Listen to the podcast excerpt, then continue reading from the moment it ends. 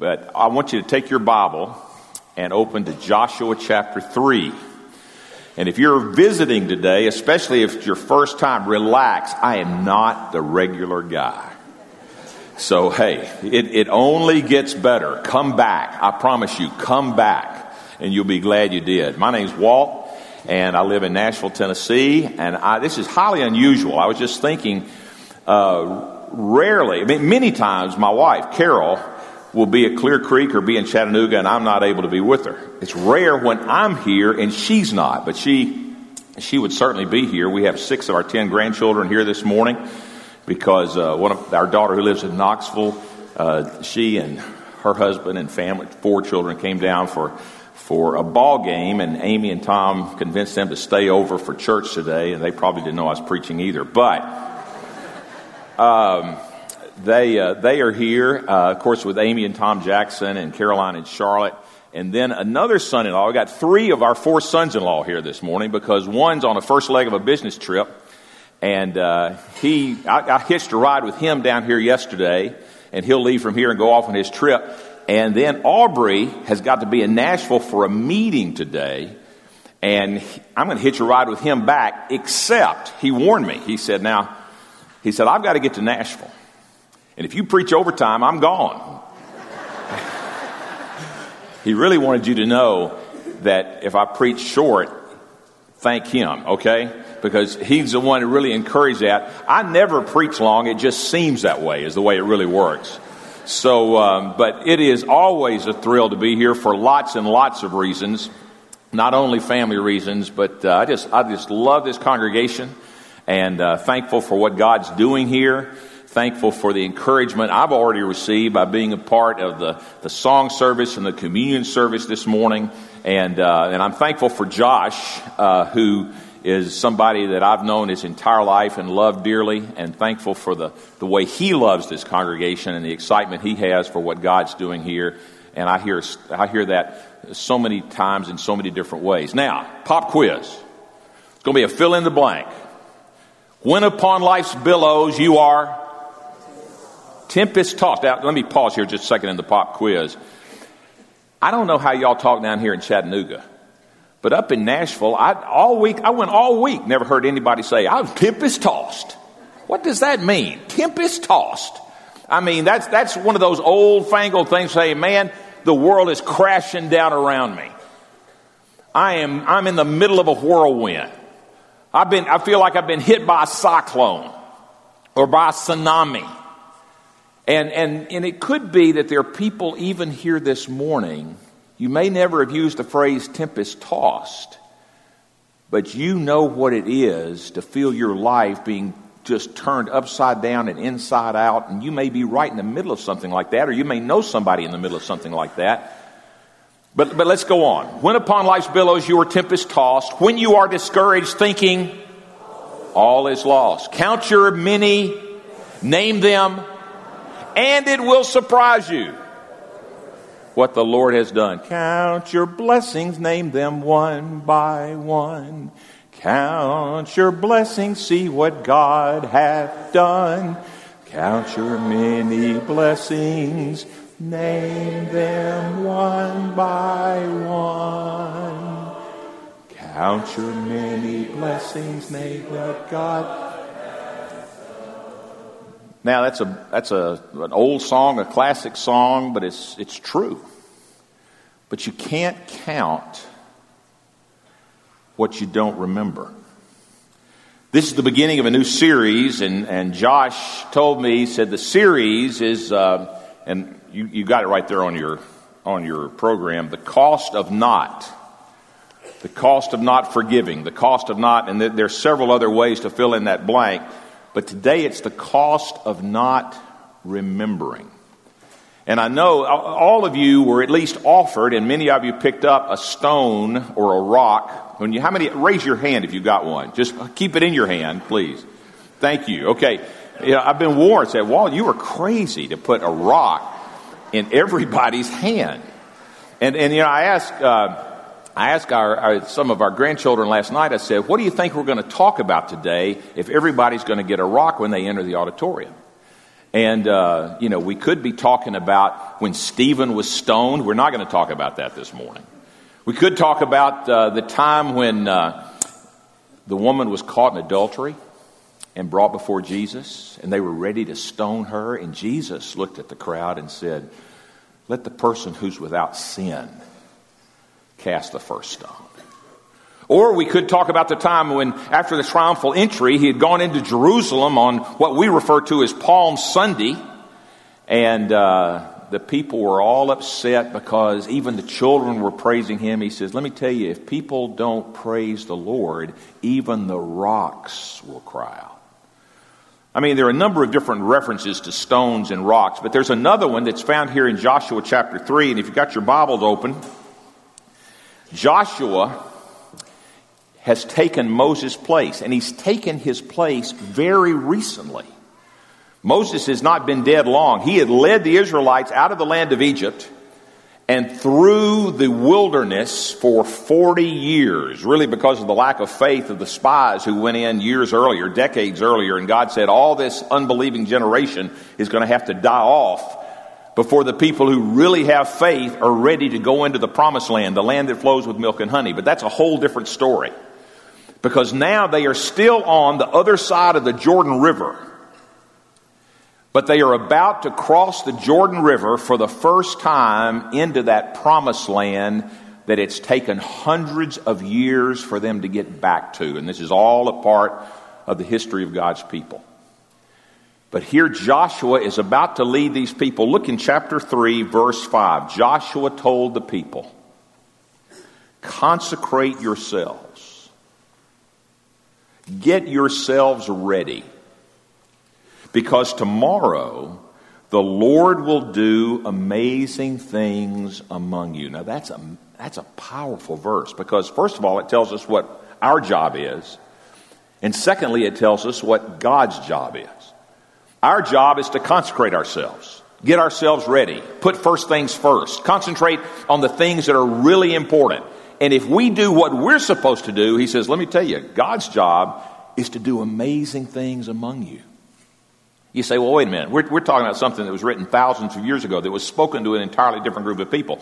Well, Jesus essentially says the same thing in the Sermon on the Mount. In Matthew 6, he says it differently. Joshua says, consecrate yourselves. Jesus says, seek first the kingdom and his righteousness. You know that verse.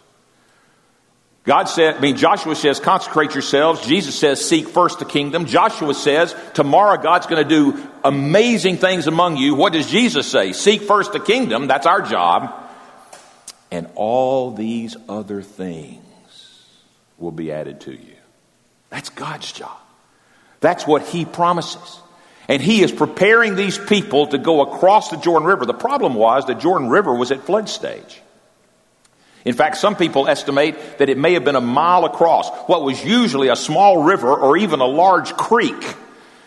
Now and during the harvest season was at flood stage and probably a mile across, and they're thinking, how can we possibly get across there? And Joshua tells the priest who are carrying the Ark of the Covenant the most treasured piece of furniture on the planet. The piece of furniture that represented the presence of God Himself.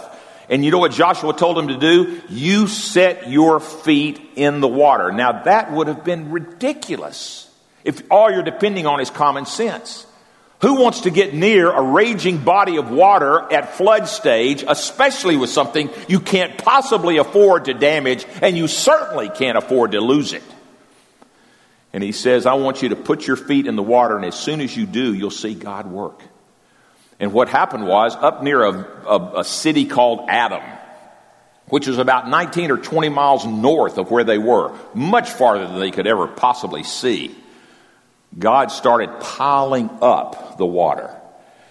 And all of a sudden, the water just before them just continued to drain away until it was completely dry ground.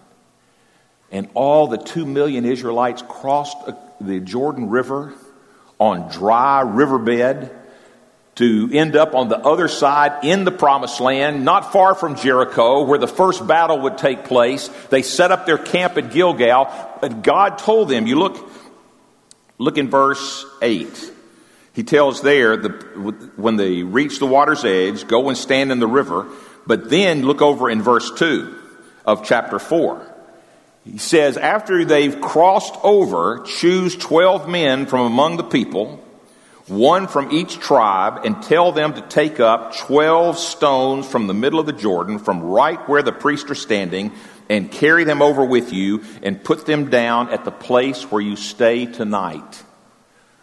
And so he's, he picked out a man from each tribe, and he says, You go back down into the water, not, not into the water, but into the riverbed, because the water was still gone. And here you're going to, to get to where the priests are there right in the middle, waiting for everybody to pass. You pick up 12 stones. Now, my guess is the one that you're holding in your hand is a lot smaller than the ones they picked up. But let this for a minute represent one of those stones. And he says, when you pick up one of those, those stones, you got 12 men, bring those stones out of the riverbed, and then look over in chapter 4, verse 20. Joshua set up at Gilgal the 12 stones. He built a monument. He stacked these stones, and it became a monument, a memorial, so that they could remember what had happened. And, he, and they had, he said to them in verse 21, in the future, when your descendants ask their parents, what do these stones mean? Tell them, Israel crossed the Jordan on dry ground. For the Lord your God dried up the Jordan before you until you had crossed over. The Lord your God did to the Jordan what he had done to the Red Sea when he dried it up before us until we had crossed over. He did this so that all the peoples of the earth might know that the hand of the Lord is powerful, and so that you might always fear the Lord. Now, these stones became a stone of remembrance. Letting people, uh, you know, the children would see it. Tell us about those stones. They could tell the story all over again. They could tell the story about the, the time when God at flood stage allowed the Jordan River to dry before their very eyes, and they all were able to cross over on dry ground, which is very similar to what he had done 40 years earlier when the Israelites crossed over the Red Sea because they were being chased by, the, by Pharaoh, Pharaoh's Egyptian army. And he says, These stones become a reminder that your God has taken care of you. Now, quickly look at one more passage with me. Flip back to Deuteronomy chapter 8. Deuteronomy chapter 8. We're going to read this, and I want to share with you a couple of stories before our time is up. Now, Deuteronomy was the, was the last message Moses gave to the Israelites. And many people think it's the compilation of three messages that Moses gave during the last week of his life. And so if you're talking about when Moses died and then when Joshua took over and was about to lead the people into the promised land, it's really a very short period of time from what Moses says here in Deuteronomy 8 and what Joshua is experiencing in Joshua chapter 4. But I want you to listen to what, what God tells to the Israelites through Moses. Look at verse 10. Deuteronomy chapter 8, verse 10. And think about how much of this might apply to any of our lives and how costly it can be when we choose not to remember the things God wants us to remember. When you've eaten and are satisfied, praise the Lord your God for the good land he has given you. Be careful that you do not forget the Lord your God failing to observe his commands, his laws, and his decrees that I'm giving you this day. Otherwise, when you eat and are satisfied, when you build fine houses and settle down, when your herds and flocks grow large, your silver and gold increase, and all you have is multiplied, then your heart will become proud, and you will forget the Lord your God who brought you out of Egypt out of the land of slavery. He led you through the vast and dreadful wilderness, that thirsty and waterless land with its venomous snakes and scorpions. He brought you water out of hard rock. He gave you manna to eat in the wilderness, something your ancestors had never known, to humble and to test you in that land, in that end that it might go well with you. You may say to yourself, now look, listen to this. You may say, you may think, you may say to yourself, my power, the strength of my hands have produced this wealth for me. But remember, the Lord your God, for it is he who gives you the ability to produce wealth, and so confirms his covenant, which he swore to you, swore to your ancestors as it is today. And then look at verse 19. If you ever forget, if you fail to remember the Lord your God, and follow other gods and worship and bow down to them, I testify against you today that you will surely be destroyed. Like the nations the Lord destroyed before you, so you will be destroyed for not obeying the Lord your God. So he says, anything you can do, anything you can do to enhance your recollection, your remembrance, it is so costly to forget. It is so costly to make the mistake of thinking the reason I'm successful is because I work hard. The reason I have what I have is because, you know what, I did the right thing. I made the right decisions. No, the reason you are what you are is because God has chosen to bless us. You know, the, the, the best, tan- you know, this is a, the, the stones are a tangible reminder. But another tangible reminder is what we experienced just a few moments ago. We were led beautifully to that point in time when Jesus Christ made the ultimate sacrifice. He gave his life. But all of that was instituted when? When the apostles gathered with Jesus the night that he was betrayed to celebrate the Passover. Now, what was the Passover? The Passover was another annual feast that was established way back in the book of Acts, uh, uh, not Acts, the book of Exodus. The book of Exodus, when God was about to deliver the Israelites out of Egyptian bondage, and he has the ten plagues, and the last plague was the death of the firstborn. And he says, The Lord's going to pass through, but if the blood of that male lamb, a year old without blemish, is on your doorpost, I'll pass over your house. And the Israelites were spared. And the Israelites were delivered from Egyptian bondage. And every year they were called to remember. That's the reason, as many of you know. The date of Easter changes. It can be in March, it can be in April, it can be as late as it was just last Sunday. Because it's, it's tied not to the calendar you and I are familiar with, it's tied to the Jewish calendar because it's tied to Passover because that's when Jesus was crucified. You say, well, why was he crucified? Because you read in the New Testament that some of the Jewish officials said, we've got to kill him. We've got to get rid of him, but we're not doing it during the Passover because the crowds are going to be too big. We're not going to be able to control it. But they weren't calling the shots. Because as Paul would later write to the Corinthians, Jesus Christ is our Passover lamb.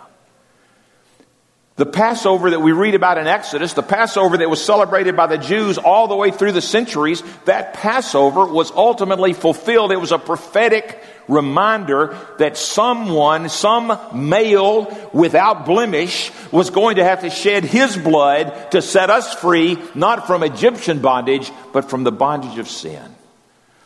And whenever we take the unleavened bread and we take the fruit of the vine, we're called to do what?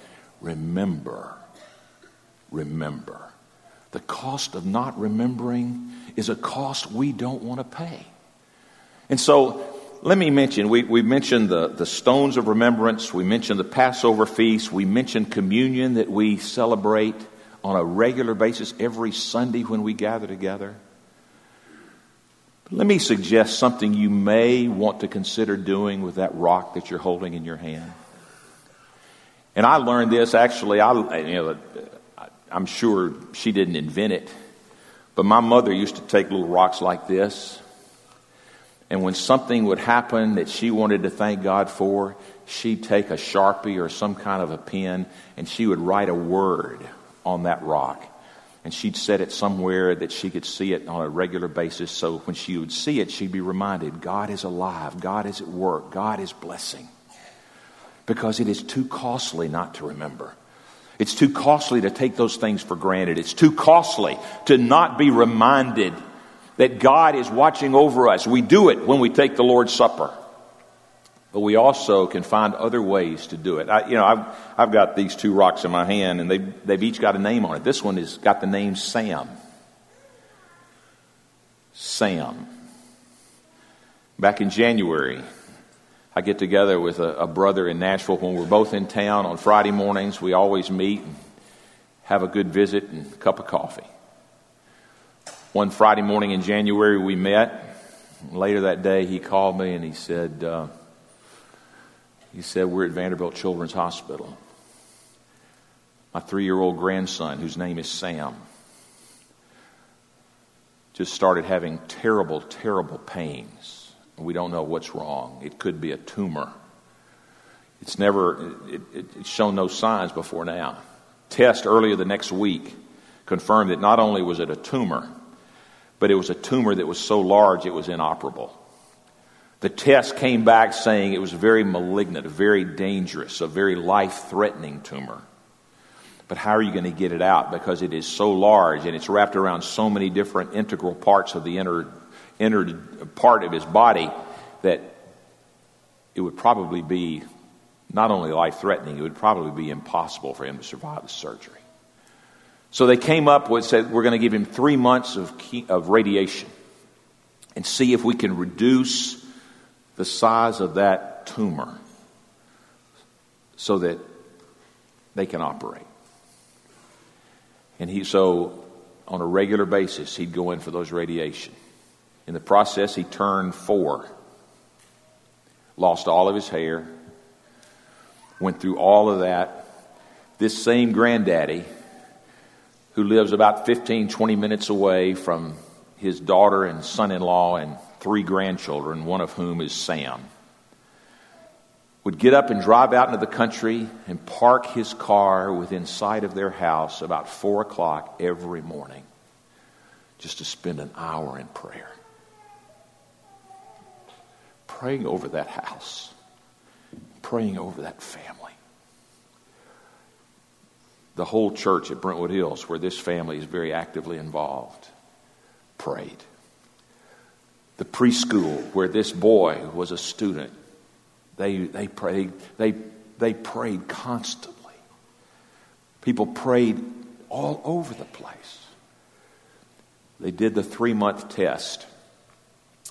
The tumor had reduced in size considerably. The surgeon said, We can now operate. The operation was scheduled for Good Friday, just last Friday and the operation took about five hours. And during the last part of that, I had, I'd, I'd had the privilege of being with the family and praying with Sam before he went to surgery. And I watched him fall asleep in his mother's arms, scared to death because he didn't know what was going on. He didn't understand it. He was just in a place that had become all too familiar to him, and he didn't want any part of it. And I was in that waiting room at Vanderbilt Children's last Friday afternoon, a little after 5 o'clock in the afternoon. And somebody said, Here comes the doctor. And we all stood up. But we looked across the, the room. And you could see the doctor. He was the only one in a white coat. And he's walking across, and he's still in his scrubs, and put a white coat on top of it. And he, he's walking across, and he's got a big old smile on his face. And he says, I think we got all of the cancer. And I don't think there was any collateral damage. And all of a sudden, this, this ovation broke out there. And we were just reminded God answers prayer. God still answers prayer. You know, and, and you know, this, this one has the name Ron. That's a, that's, a, that's a young man who's probably now at about 30 years of age who grew up in a home that, that where he hadn't touched alcohol until he went off to play college basketball. And he said the peer pressure and the desire to be a part of a group, he said he allowed it just to absolutely derail him. And to make a long story a little bit shorter, he became seriously affected and even addicted to alcohol. And he said over a period of time it was ruining his life. And an, automobile accident just about killed him, left him on the side of a highway, laying in a ditch on early on a Saturday morning when his parents were called and, and, and, and realized our son has a serious problem. And over a period of time, he couldn't even come back to church. He was so ashamed. He was so ashamed. And last Sunday morning on Easter Sunday, he spoke to a Sunday school class of a couple of hundred people and told his story. And he told, and the reason that I've got a, I've got a, a rock with his name on it is because he told about how one Sunday morning, he wanted so badly to go to church, he'd been so afraid to go to church because he was afraid how he would be accepted or not accepted. And he walked into the church building, and across the lobby was the man who had taught him in the fifth grade Sunday school class. And he said, When I saw him, I started crying. And when he saw me and knowing a little bit about the struggle I was going through, he came over and embraced. And he says, over the past few years, that has become an inseparable bond. Where this, this man who's almost old enough to be his daddy has had such an influence on him and has loved him and spent time with him. And as a result, other people have rallied around him. And today, he has been clean and sober and alcohol free for, a, for, a, for years but gives God the glory because God works through people. He works through people who love, who love unconditionally, and who never give up. And, and those stories can be replicated over and over and over again, but we don't need to forget them. We don't need to take them for granted. We don't need to overlook them. And it may be that you yourself can think, you can take a rock and you can take a pen and you can, you can put a name on it or you can put a scripture on it or you can put some other word on it that reminds you, I have seen God work because God worked in Joshua's day and God worked in the first century and God works today. And the more we can be reminded of that, and the more we realize we can't forget it, we can't overlook it, we can't take it for granted, we give Him the glory.